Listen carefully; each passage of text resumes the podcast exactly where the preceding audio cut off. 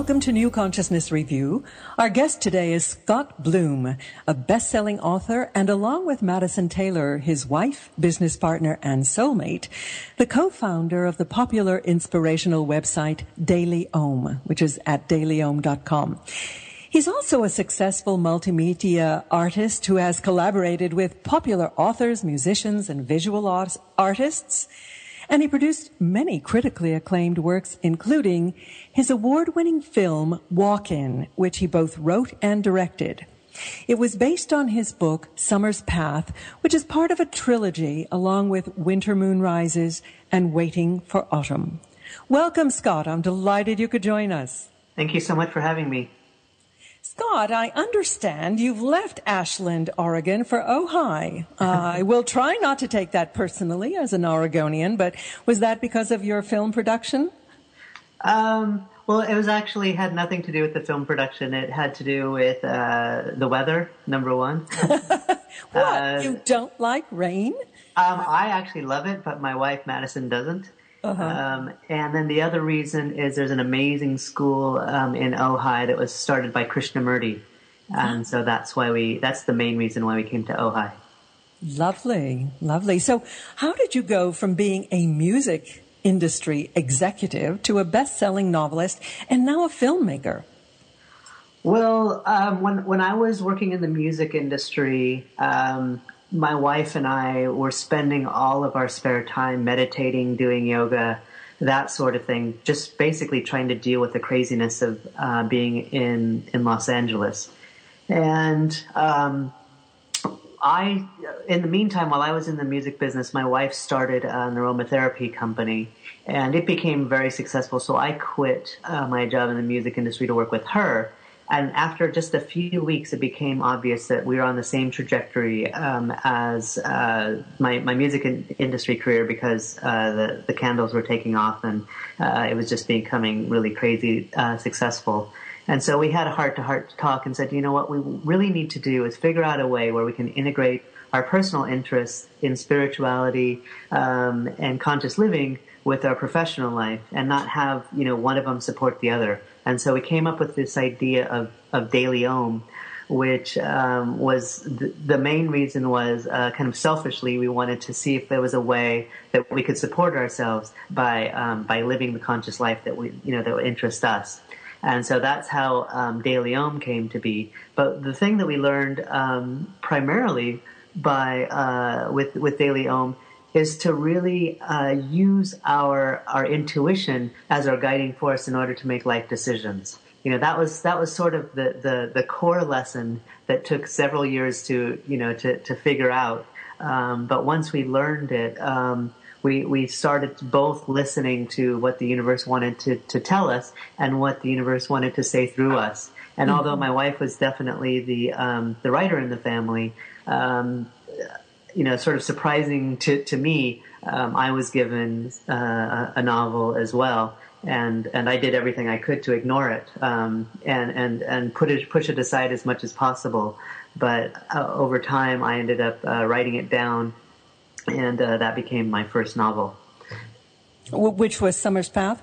Well, actually, my first novel was um, was Waiting for Autumn. Is what is I wrote it first, um, and I wrote Summer's Path second, which was uh, the prequel to Waiting for Autumn. But but if you look at it in terms of the series, um, Summer's Path is what what starts the series. Um, Waiting for Autumn is second, although I wrote that one uh, first, and then um, the third in the trilogy is Winter Moon Rises.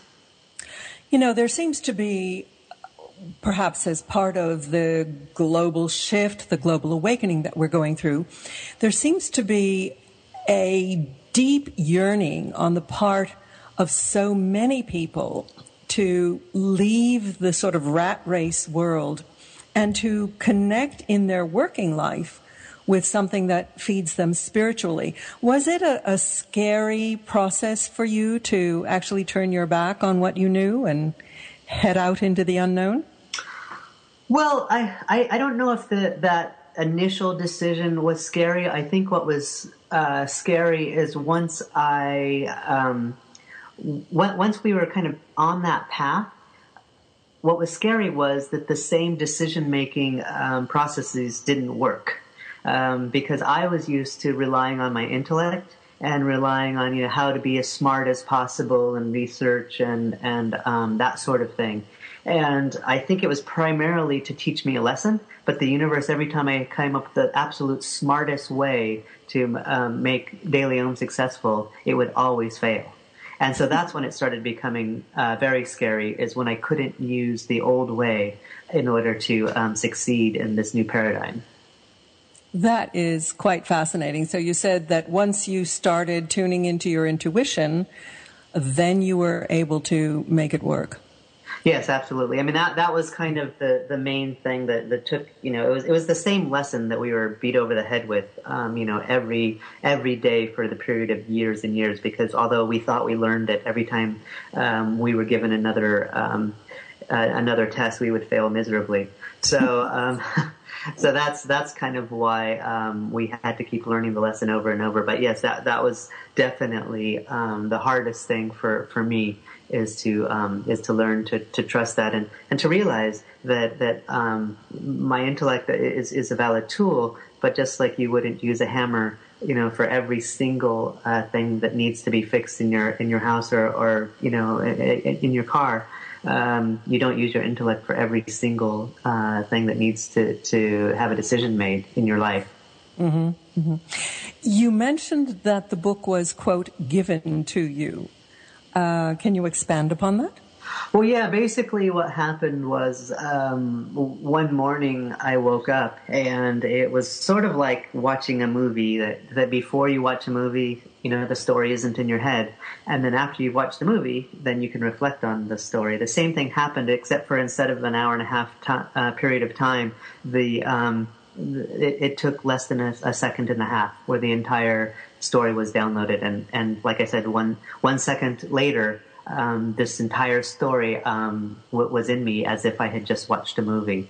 Um, and and I did everything I could, as I mentioned before, to, to ignore that because because it just didn't make sense, you know, for for for the the technology and the business guy to to start writing. And so you know, I, I, I did what most most people that uh, you know that that gets their first or, or second calling uh, to do spiritual work is, you know, I, I ignored it for as long as possible.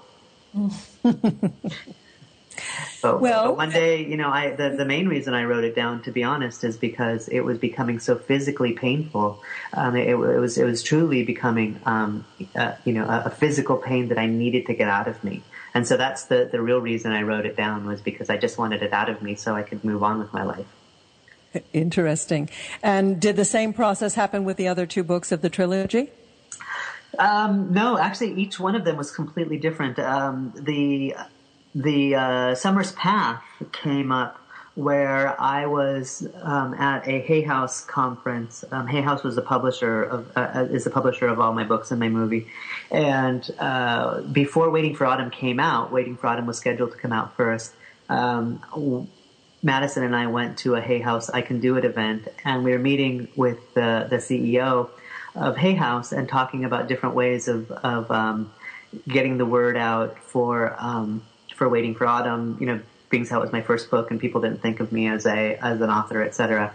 And for some reason, somebody took over my my mouth and started talking and said, um, "Well, you know what we should probably do is why don't we um, why don't we release a, a prequel to um, to Waiting for Autumn before it comes out?"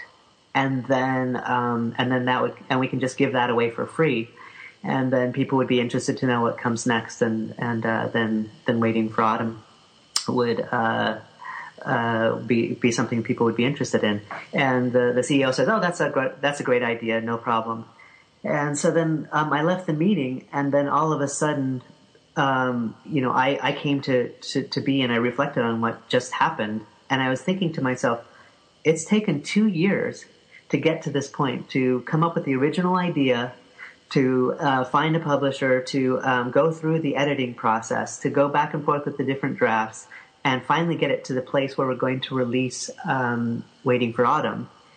I've just agreed to write a new book before Waiting for Autumn comes out, which is going to come out in six weeks. and so I have only a few weeks to write and edit this this new book, and I have no idea what it's about. and so I said, "Oh no!" I, so I almost ran back, and and I almost ran back and said, "I don't know who just said that, but it wasn't me."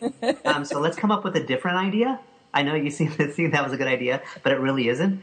Um, but my but my ego wouldn't let me do that, and so I was completely panicked for the next few days until I got back home and um, and then the the very day that I got home, I woke up the next morning at five in the morning, and once again, the entire story downloaded to me within a second. And um, and I sat down and I, and I just wrote it out, and um, of course, it was a little bit clunky because you know I didn't have the time to do the editing, and there was also some kind of um, parts of me that was kind of blocking some things that were painful because it's kind of a um, an intense story that I was kind of uh, blocking. But that being said, I did put it out um, for free. It went to uh, straight to the top of the Amazon Kindle charts, um, and it was number one for two weeks. And then I pulled it because I said, you know what, we we've got the promotion we needed, but I just felt uncomfortable with the editing process. Mm-hmm. And so um, once Waiting for Autumn came out and was successful, I went back to Hay House and said, "Would you like to put this out as a hardcover?" And they said yes. And so um, I, I, actually had time to to rewrite it, which was which was really fun because I got a chance to you know rewrite something that was already out there. I added a couple of chapters um, that I didn't add before, and then um, went through the whole uh, editing process. Felt much more comfortable with it, and that came out second. And then um, and then later when um, when the uh, I was able, I was given the gift of, of being able to to uh, put it out as a film. I got to rewrite it again, but we can talk about that later. But but it's funny because that particular story I got to rewrite three times. Wow, wow. Well, okay. Let, why don't we talk about the film? Because uh, Summer's Path was actually the uh, foundation for your film Walk In. Tell us what the general storyline is, the premise. Well, the, the premise is that um, a man has um, a fatal disease, and just as he's about to lose all hope, he meets an angel in his dreams that agrees to take over his diseased body in return for giving him the body of a puppy. So that's sort of the, the overarching premise of, of Summer's Path. Mm-hmm. Um, sort of what was different about Summer's Path versus the film is, as you can imagine, um, you know, portraying life inside of the body of a puppy is a is a lot easier to do um, in novel form than it is um, on film. Mm-hmm. Um, at least with a limited budget um, and not coming off as really corny. So, um, what instead, since the uh, the book sort of follows the the whole journey of what it's like to be a puppy, um, I changed the story in in the film to basically follow the characters um, that the uh, instead of the walkout, who basically walks out of the body and goes into the puppy, uh, the walk in, so the the angel that goes into the body, and more important, what was uh, the reaction of the outside world, um, most exceptionally the um, the wife of, of the person that was the ailing. So so how does this process affect one's loved ones? It's, it's kind of what I was trying to get at um, in the film. Mm-hmm. It actually is is quite powerful in that respect. Uh, tell us what a walk-in is. Uh, do, do, you firmly believe they exist? Well, so so a walk-in um, is it describes the journey when a um, a soul enters another body when um, that the first soul no longer needs that body. So um, that it's it's sort of like um, it's sort of like other uh, other kind of um, possession type um, uh, theories, but the difference of a possession versus a walk-in is um, the walk-in is more of a mutually agreed upon um, a, a metaphysical process as opposed to a possession, which is kind of a forced assault. Um, so that's kind of the difference between possession and, and a walk-in. But but essentially, what it is is if if somebody doesn't need a body anymore, a soul on a soul level, if a soul doesn't need a body anymore, then um, an angel for lack of a better word, is uh, invited in to take over that body and do their own work on this planet using the, the physical incarnation of, of the former body while the uh, first soul uh, no longer needs it. So that's what a walk in is. Mm-hmm. Well, I, I, know that Ruth Montgomery, the uh, that wonderful writer who used to be a correspondent for the Washington Post, um, she has claimed that Ben Franklin, Gandhi, even Christopher Columbus were walk-ins. Do you think that's possible, or do you have any sense about that? Well, yeah, I I, th- I think that um, that that there are definitely times in history when um, when great people need to call on sort of um, spiritual guidance in order to accomplish something great. Um, you know, whether that's meditation or prayer or or, or something a little bit more, um, you know, metaphysical um, in nature, like a walk-in. Um, I, I, think that if you just look at it um, in terms of these great people need all the help they can get if they're you know coming out and they're they're going to change the world. You know like Gandhi for example he absolutely needed as much help as he could he got. You know whether he was a, a walk-in or not um, you know it sort of makes sense. But that being said you know the the ability to kind of you know put your body um, on on hold and just say okay you know I don't need to eat because I'm I'm doing this for the rest you know for for the rest of the world and for the good of all of, of all humanity that takes um, you know, a lot of fortitude, and it takes an absolute um, immense amount of support, whether um, whether it's from from your loved ones or or spiritual in nature. Um, I, I, think that you need all the help you can get, and so with, it, with that in mind, yes, I believe that um, you know spiritual help for uh, great people is definitely something that that happens. I wonder if there's such a thing as a partial walk-in where you have you know, both the original soul and the the sort of uh, uh, backup of of a walk-in type. Well, I, I, think that probably happens to us all um, more frequently than um, you know we're conscious of. But if uh, if we sort of feel into it, there are definitely occasions, um, at least in my life, when I can sense um, sort of a spiritual um, uh, presence other than my own um, kind of in my field. Mm-hmm. And, um, and, and I believe there are times when that communication can happen. It's like, does that you know what what is constitutes a body really? I mean, is is it is it your um, is it your field? Is it your um, you know w- within the the um, the physicality of, of a body as as we see it? Um, that being said, what about an aura? You know, is if if there's a soul inside of your you know aura, does that count? I mean, all of these things. I, I think that we, if we tune in, and the the more that we get uh, attuned to to these uh, spiritual occurrences, um, you know, this is sort of how we're getting our guidance. You know, where, whether it comes from our intellect, whether it comes from our intuition. Um, you know, whether people um, can see colors or or they can hear um, sounds um, or, or, just or just know things. You know, all, all of these things are are somehow uh, described by a communication with a force other than ourselves.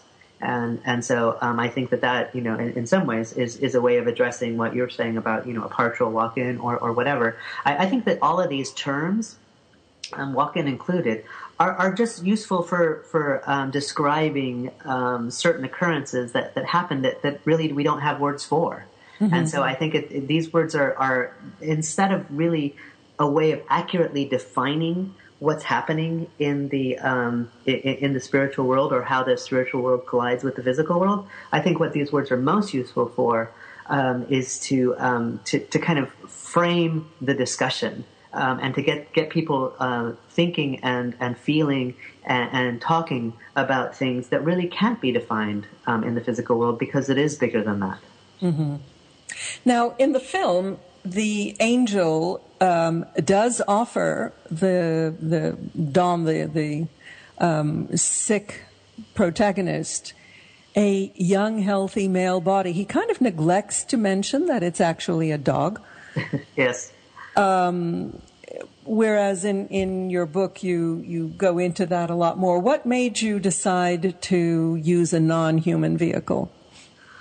Well, I, I, think that as I was saying at the beginning, one of the, the things I really wanted to explore um, is that relationship of, of how does these spiritual occurrences um, impact um, one's loved one, especially when uh, the loved one isn't going through the same um, spiritual event that you, you know the the, the the, the the one person is. So I, I find that that's fascinating, and, and, it's something that that um, that is sort of a, a, theme with, with all relationships. But you know, I think spiritual um, spiritual events are, are one of those things because you have to follow it. If you're if you're following your, your destiny, you, you really truly um, if your if your life is in alignment, you, you you truly need to do that. And and sometimes um, it's completely at odds with what's better for best for the family.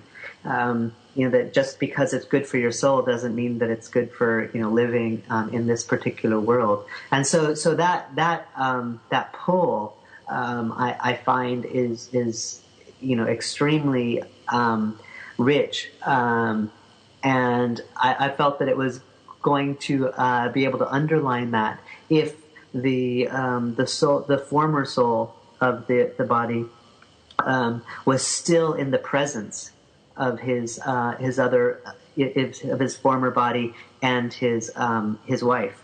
Mm-hmm. And so, one of the ways of doing that um, was to to have um, ha- have the uh, soul inhabit a puppy that is is in the same household with them, and then seeing what is it you know what does it feel like when when you're in the presence of this going on. Mm-hmm. Mm-hmm. Nonviolent and spiritually uplifting themes seem to be carving out a niche in the film world, albeit a small niche at the moment. Were you aiming your film for the general market or for the more spiritually oriented market?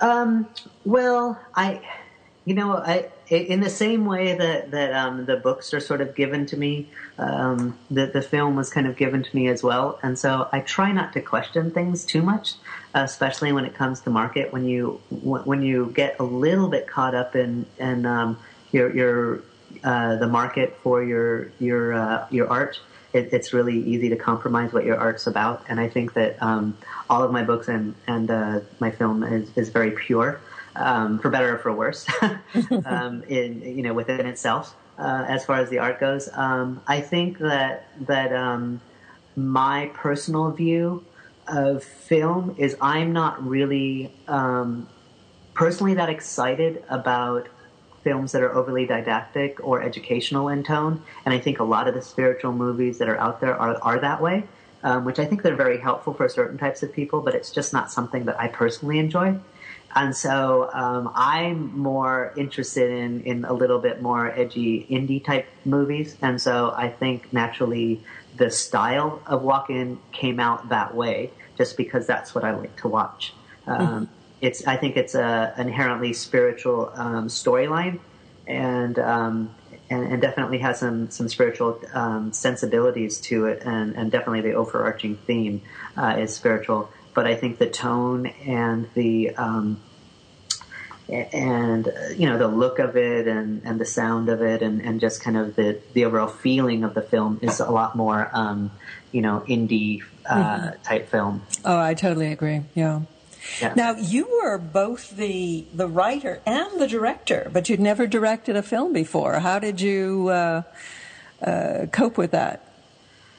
How did I cope with that? Well, I mean, I I have been um, in, in, the um, the multimedia production world for for 20 years, and um, you know, back in it's back back when I started, it was surrounded about video games and, and, and things like that. Um, and then in multimedia production with, with the music industry and interactive music videos and, and things like that. Um, so I've been around the production of media for, for quite some time. So I, I, understood a lot of, you know, was familiar with a lot of uh, the elements um, and the mechanics of putting together a media. But um, I think that the thing that was missing in my life, most of my life, was story and how how to tell a story. And so when I started writing books, that was kind of the missing piece. But when I when I actually jumped into it, and, and though you know, I convinced myself, oh yeah, I can do this, no problem. I have all this experience, um, even though I don't really have any. Um, when I jumped into it, um, I found that the biggest thing that I was missing um, that was a, a, huge hole is is how to get a performance out of an actor because I never really worked with actors before. Um, so you know, fortunately, I, I, was in, in Ashland at the time, who you know, which definitely I'm home to one of the the, the most prestigious Shakespeare festivals um, in the country. and they have a huge amount of um, of uh, amazing actors that that um, that that are there, and uh, a lot of them have had been in movies and, and television. Um, but they, you know, they choose to, to live in Ashland. So, um, you know, it was, it was, great. So definitely um, working with such seasoned actors, um, it, it, made it much easier than I than it than it probably should have been, uh, because you know I, I had these really talented people that were kind of you know helping me along the way. Mm-hmm, mm-hmm. Very nice, very nice. Now I, I think uh, you have a beautiful soundtrack to the film. Uh, did you write the music? Um, well, I didn't write all of the music. I, I, I wrote one song. Um, I, I, was actually um, a fan of this person by the name of Jeff Pevar for, for many years. Um, he, he's he's basically a legend um, in the um, uh, the touring and studio world, working with Rickie Lee Jones and David Crosby and um, Donald Fagen from Steely Dan and Ray Charles and blah blah blah. It just goes on and on. He's just incredible. And in, in addition to having this massive discography that, that you've heard him a million times, um, I also had the chance to see him live, and and he's just one of those people that can channel, um, you know, channel a, a house plant and make it the most beautiful sound you've ever heard in the world, um, and play any stringed instrument. He's a multi instrumentalist, and I knew that that I wanted to work with somebody of that talent. You know, with my background in the music industry, I didn't want to just start with somebody that you know was a film composer. What I wanted to do was was was find a genius, and then if they happened to do movies, great, and if they didn't, we'll learn together. Um, which is what happened with him. Um, I, I reached out for to him via email and surprisingly, um, within um, within a day, he emailed me back and said, "You know, I've always wanted to do a film. This is great. Um, your your movie sounds interesting. Send me the script." And so I sent him the script. He loved it, and he just began writing music based on um, based on the script before we even started filming. Um, and it was incredible. And so I start, we, we started collaborating before we, we started filming and had um, a lot of the the, the, the basis of the, the soundtrack done um, before we started filming. Um, and then at the same time, I was, um, you, you, know, I was uh, interviewing actors and, and, um, and once I, I uh, focused on, on the lead actor, Danforth Comins, I, I said to myself, I don't know, this some intuition was telling me, you know what? I bet this guy can sing. And I said, so can you sing? And he was like, no, I, I don't sing. And I said, really? I said, because I, I just thought it would be interesting if you could sing um, in the film. And he goes, well, you know, I play guitar a little bit and whatever. uh, and I'm like, oh, really? So, you know, why don't you bring a guitar in? And so he, he brought it in and, and uh, he started playing and he had the most amazing voice I had ever heard. I was just like, I can't believe you don't do this every single day. It was incredible. And so I, you know, I had this, you know, world class genius that was doing the music, and then I had this undiscovered, you know, lead vocalist that was going to be the, the lead of my movie. I just had to figure out something to do with them. And so there was this song that I had written with, um, with a former bandmate of mine, Kat Sanchez, and we were in a band together. And uh, so I, I, I uh, played him the uh, demo of the song that I'd, re- I'd recorded with Kat and gave him the lyrics, and he, he came up with an arrangement. I gave it to, to Jeff and uh, one day in the studio, they put it together, and it was like the most amazing interpretation of this song that um, that I had written. And so we, um, so I basically, you know, previously rewrote the uh, one of the last scenes in the movie in order to uh, incorporate him singing the song in it, like picking up guitar. It's like, oh, now's a good time for a song. And so he, so he did, and um, it, you know, I think it's a, a, really poignant part of the, the movie. The, the, the performance is fantastic, and then the um, then there's a more produced version of the song that plays during the credits. Um, so that was kind of um, you know really fun to be able to to put an original song in place, and then I was also able to work with some of my, um, my some of my heroes. Um, I'm I'm a record collector. I, I collect vinyl, and um, and it's one of my passions for sure. And so, being able to um, put some of my um, my favorite songs into the movie um, as well was incredible. With uh, Bridget St. John and Omar Sosa, an incredible. Cuban jazz pianist. anyway, they, they each contributed a song that was it was very very exciting to put that together. And it was, to be honest, one of my um, favorite parts of, of the film. I think primarily because you know I felt a little bit more in my comfort zone, maybe as opposed to just sitting there and saying, "Ah, oh, what's happening next." It, it, sounds like you were very much in the flow with this film, the way people just came, you know, came together to create it. How were you able to fund this undertaking? Well, um, so a um, a producer, um, actually two producers, Mike Wojciechowski and Frank McAnulty, uh, um, was starting a new um, website called imadeamovie.com, and they had this idea of kind of kind of doing a um, like a little bit of a crowdfunding thing, but also um, letting people kind of contribute a lot more meaningfully, uh, meaningfully, sorry, in in um, the way uh, of creating um, a film. And so um, they they approached um, Madisyn, my wife, about doing a DailyOM film because they thought that you know that that would be something that would be interesting to do. And Madisyn was interested in the idea of, of doing a DailyOM film. However, she wasn't really there creatively yet. She she knew she wanted to do something special and didn't really have the idea. So she she basically told the producers, you know, why don't you talk to Scott because he already has some books that are that are written. Um, and and people had told me, and, and she always felt that they were sort of cinematic in nature, the way that I've written them. And so they um, they said, you know, would you like to do that? We have a director in place. You know, he's you know a very successful Hollywood director, um, and he can interpret the film. And you know, all you have to do is say yes, and and then it'll be done. And so I was like, wow, somebody making a movie out of my books. That's so exciting. Um, you know, and, and, I had, you know, known some friends that had done it before, like, um, you know, Dan Millman with Way of the Peaceful Warrior. And, so I was like, wow, this, this might be something to do. But, and, um, but then I started getting really nervous that some other director was going to, you know, take my characters that I, you know, kind of brought to life and and came Your through babies, me. yeah, yeah. They were they were the babies, but I mean they were not mine because they were given to me. But I had these relationships with them, and and although he was definitely a great director, and we had lots of discussions about how he was going to interpret them, and and he got it intellectually, but there was just things that you know I felt like he didn't know, mm-hmm. and um, and so you know in the same way that my intuition you know guides me for pretty much anything I do, um, my intuition was was not letting me sleep for weeks at a time, and although I was just about to put you know pen to paper and sign the contract.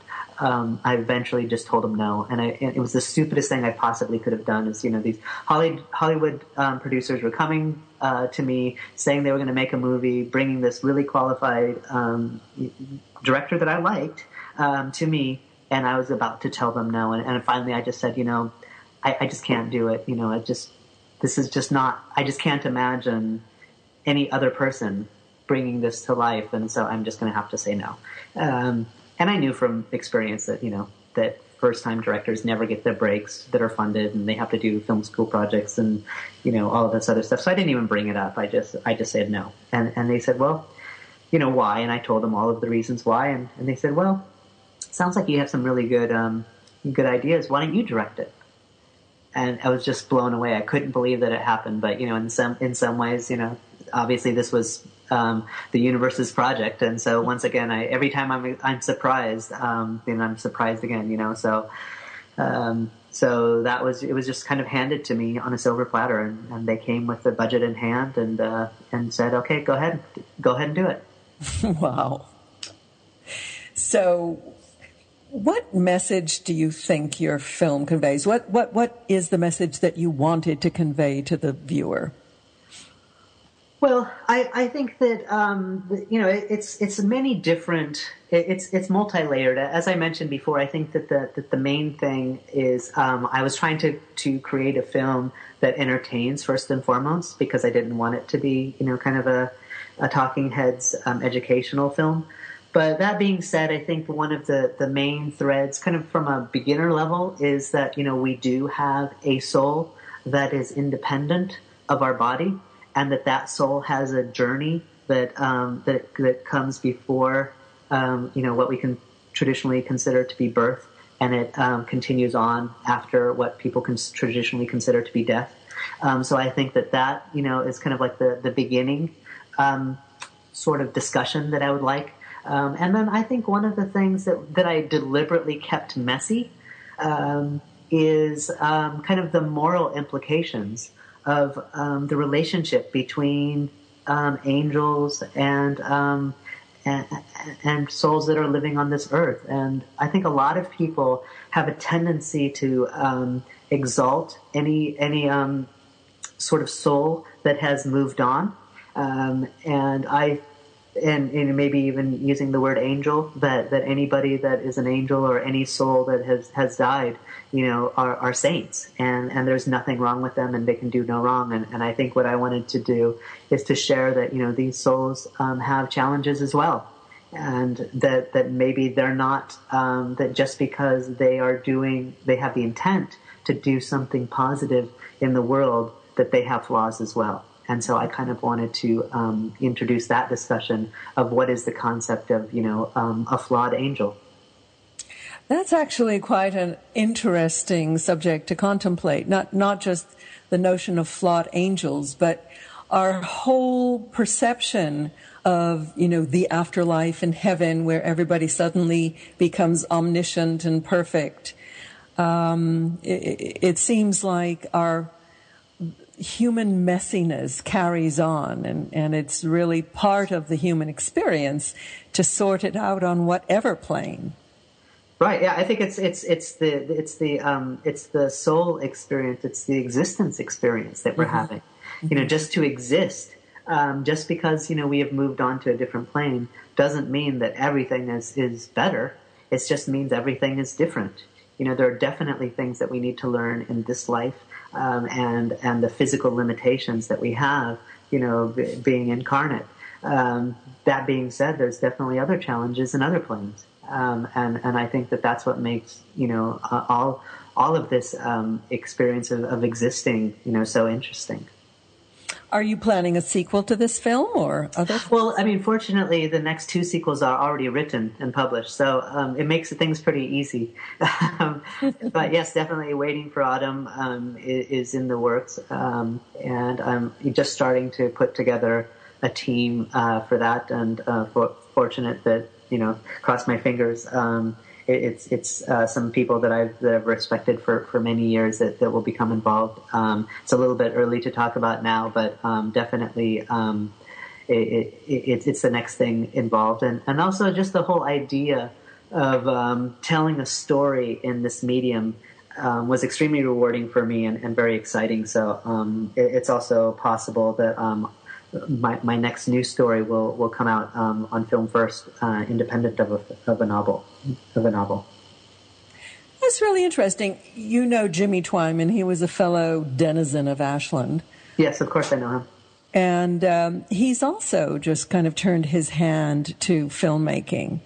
What is it about the, the film medium? Do you do you feel it just engages on a broader scale? Well, I mean, it you know it it, it definitely um, caters to control freaks because you know if you're if if you're going to um, tell a story, um, you know, and to be able to control not only the words that are coming out of the people's mouth, but you know, what is the makeup that they're wearing, what are the clothes they're wearing, um, what's the music that's playing behind, uh, what is the angle.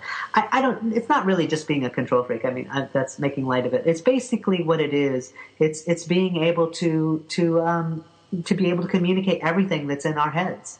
You know, when you're writing a book, you see this this you you you see the scene, you hear everything, and it's just you know so enriching as a storyteller to be able to communicate everything that's in your head. Mm-hmm. And you can do that with a with, with, with a film, but you can't with a book.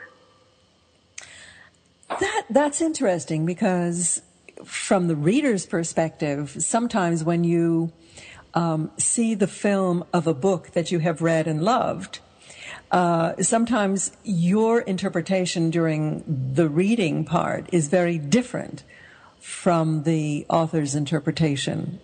Uh, yes, a- absolutely. I mean, you know, in some ways, it definitely takes something away from the reader. uh-huh. um, when you create a film. Um, that being said, you know, just the realistic um, wh- where we're at in today's society, I think more people watch movies than read books. Absolutely. Um, and, and so I think you also have the ability to communicate with a wider audience, um, you know, with that medium as well. Mm-hmm. Um, that being said, you know, a, an amazing reader is going to have a much um, richer experience reading a book because they get to make all those decisions and they get to contribute all of those things that I'm talking about. Um, but but but as a storyteller, um, you know, you we we like to be able to do that too. Quite right, and it's your story. Um, will Walk-In get theatrical distribution, or are you going to go straight to DVD? Well, actually, it's already been in the theaters. Um, uh-huh. It was in the theater last uh, last year.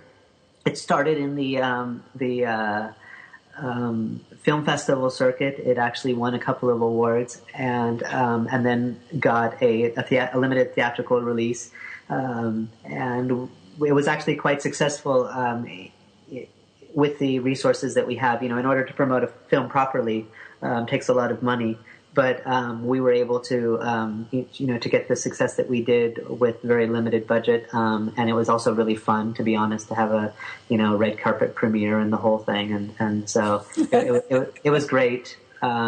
And uh, so this is actually the second part of it, which is the DVD release, where people now all over the world can uh, can see it. Uh huh. Uh huh. Well, it's interesting to speculate where media uh, with a capital M is is going because it, there seems to be a convergence. You're getting multimedia ebooks and apps, and I know there was a, a program that uh, that incorporated video clips with uh, tying them together with a narrative. Um, where do you see the sweet spot going? Well, um, I, I think that that we're definitely diverging. I think that the first thing that's falling um, by the wayside is um, the physicality of the format, um, and I think that's kind of where we're at now, where there's a divergence between um, kind of a virtual and the concept of what is ownership versus what is kind of renting. I think all of those uh, lines are blurring currently. Um, and you know where you have the Netflix and the Spotify's and, and people like that um, that are kind of having these virtual libraries. That being said, I think that the people that are going to be um, you know very passionate about collecting the the objects are going to be rewarded um, immensely with um, cooler and cooler objects in order to get people to, to want to buy something physical. Um, like I said before, I, I, collect vinyl, so that's something that um, you know I'm passionate about, and just the whole idea of you know the physicality of of a record um, excites me. As far as the convergence of um, the media themselves itself goes, um, I think the first thing that needed to go away is the um, is the physicality of it um, to be able to blur the lines. The second thing that needs to be uh, to go away, which is happening now, is the old um, paradigm of um, kind of the media empires, um, the the record labels, the film companies. Mm-hmm. Those are just starting to crumble, or um, or hopefully evolve. Um, I think in the in the music business they lost a lot um, about ten years ago, and so they're finally starting to evolve. I don't think that the film business is quite um, as agile as of, in evolving as the music business is right now. Mm-hmm. But I think that's going to be happening soon. And then once they are agile and not getting so hung up on how do you make money, um, then I think that uh, the the creativity is going to open up and the floodgates are going to happen where all of these things are just going to be one one expression. Um, you know, whether they um, you know whether musicians are making films or or filmmakers are making virtual reality or um, or uh, theme parks are you know or movies or whatever. I think it's all going to come together and it's going to be this. Um, this fluid uh, experience where there's just going to be uh, sort of life artists, and um, and we're all going to be able to experience whatever they happen to um, dream up. I think it's only a matter of time until it all comes to us through ESP. right, exactly, exactly. so, um, your your next project will be what? Autumn's Path. Uh, waiting for autumn. Um, Oh, waiting for autumn. Right. I, yeah, I, it's it's unclear if it's going to be uh, waiting for autumn or if it's going to be the um, the the new project that um, hasn't uh, put come out in, in novel yet. But um, but I'd say that the, that from a film perspective, those are two um, kind of in the in the running right now. Mm-hmm. Um, they're both looking good, which is exciting, and um, and then that so that's more on the creative standpoint. I don't have a, a, a book planned because the two films are, are definitely keeping me busy. Um, and then um, I also have a couple of um, new uh, business uh, business ventures that I'm working with um, alongside of uh, uh, DailyOM that um, are going to be exciting as well, and and really um, taking uh, kind of what we were talking about with with media and the, the business of media and uh, and really bringing it to the the uh, personal development world. Ooh, can you talk about it, or is that? Uh, I think I've talked as much as I can right now, but um, okay. but I would say that in the next uh, four or five months, um, I'll be happy to talk about it uh, more in depth. So, which is the space that people should watch? Um, well, so if if you want to um, if you want to find out more about the film, walkinthemovie.com is um, kind of a direct link to that. Um, or if you're a Facebookie, you can go to facebook.com slash walk in the movie. And then um, DailyOM.com is, is, you know, definitely always uh, the heartbeat of what we do um, as far as sending our messages to the world.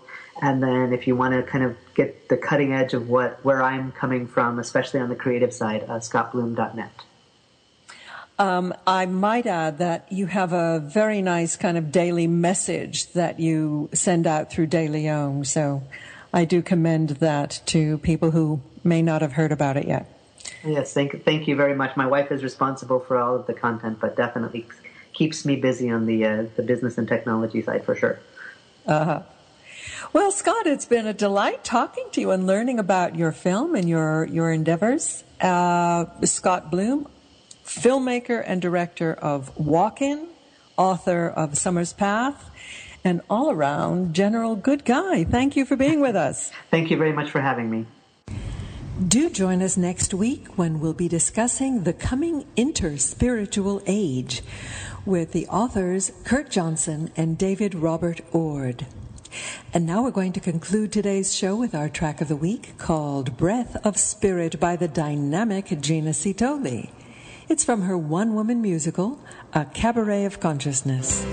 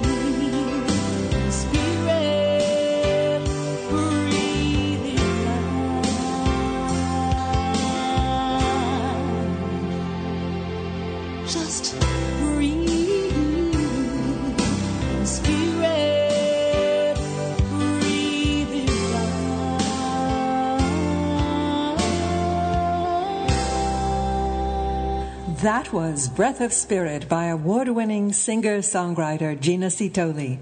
Her unique shows reflect the principles of ancient wisdom, new thought, and new science. Her powerful and transforming music has been used by NASA and in international CD compilations for peace. You can order and download her music from CD Baby or from her website, ginacitoli.com. That's G I N A C I T O L I dot com. I would like to tell you that Gina has just joined our exciting new Speakers Bureau for transformational speakers and musicians. It's called Luminary Voices, and the website is luminaryvoices.com. You're going to be hearing lots more about it in the coming weeks, so stay tuned. If you enjoyed our show and are looking for more inspiration, check out the NCR website at ncreview.com. I'd like to remind you also that we're always looking for more reviewers. It's a great way to practice your writing while you build your library. We love to hear any comments or suggestions you might have for the show, so if you do have any, email me at miriam at ncreview.com or leave a comment on our Facebook page, which is facebook.com slash ncreview. Well, that's it for our show. So until next week, I'm Miriam Knight for New Consciousness Review. Thank you for listening. Goodbye.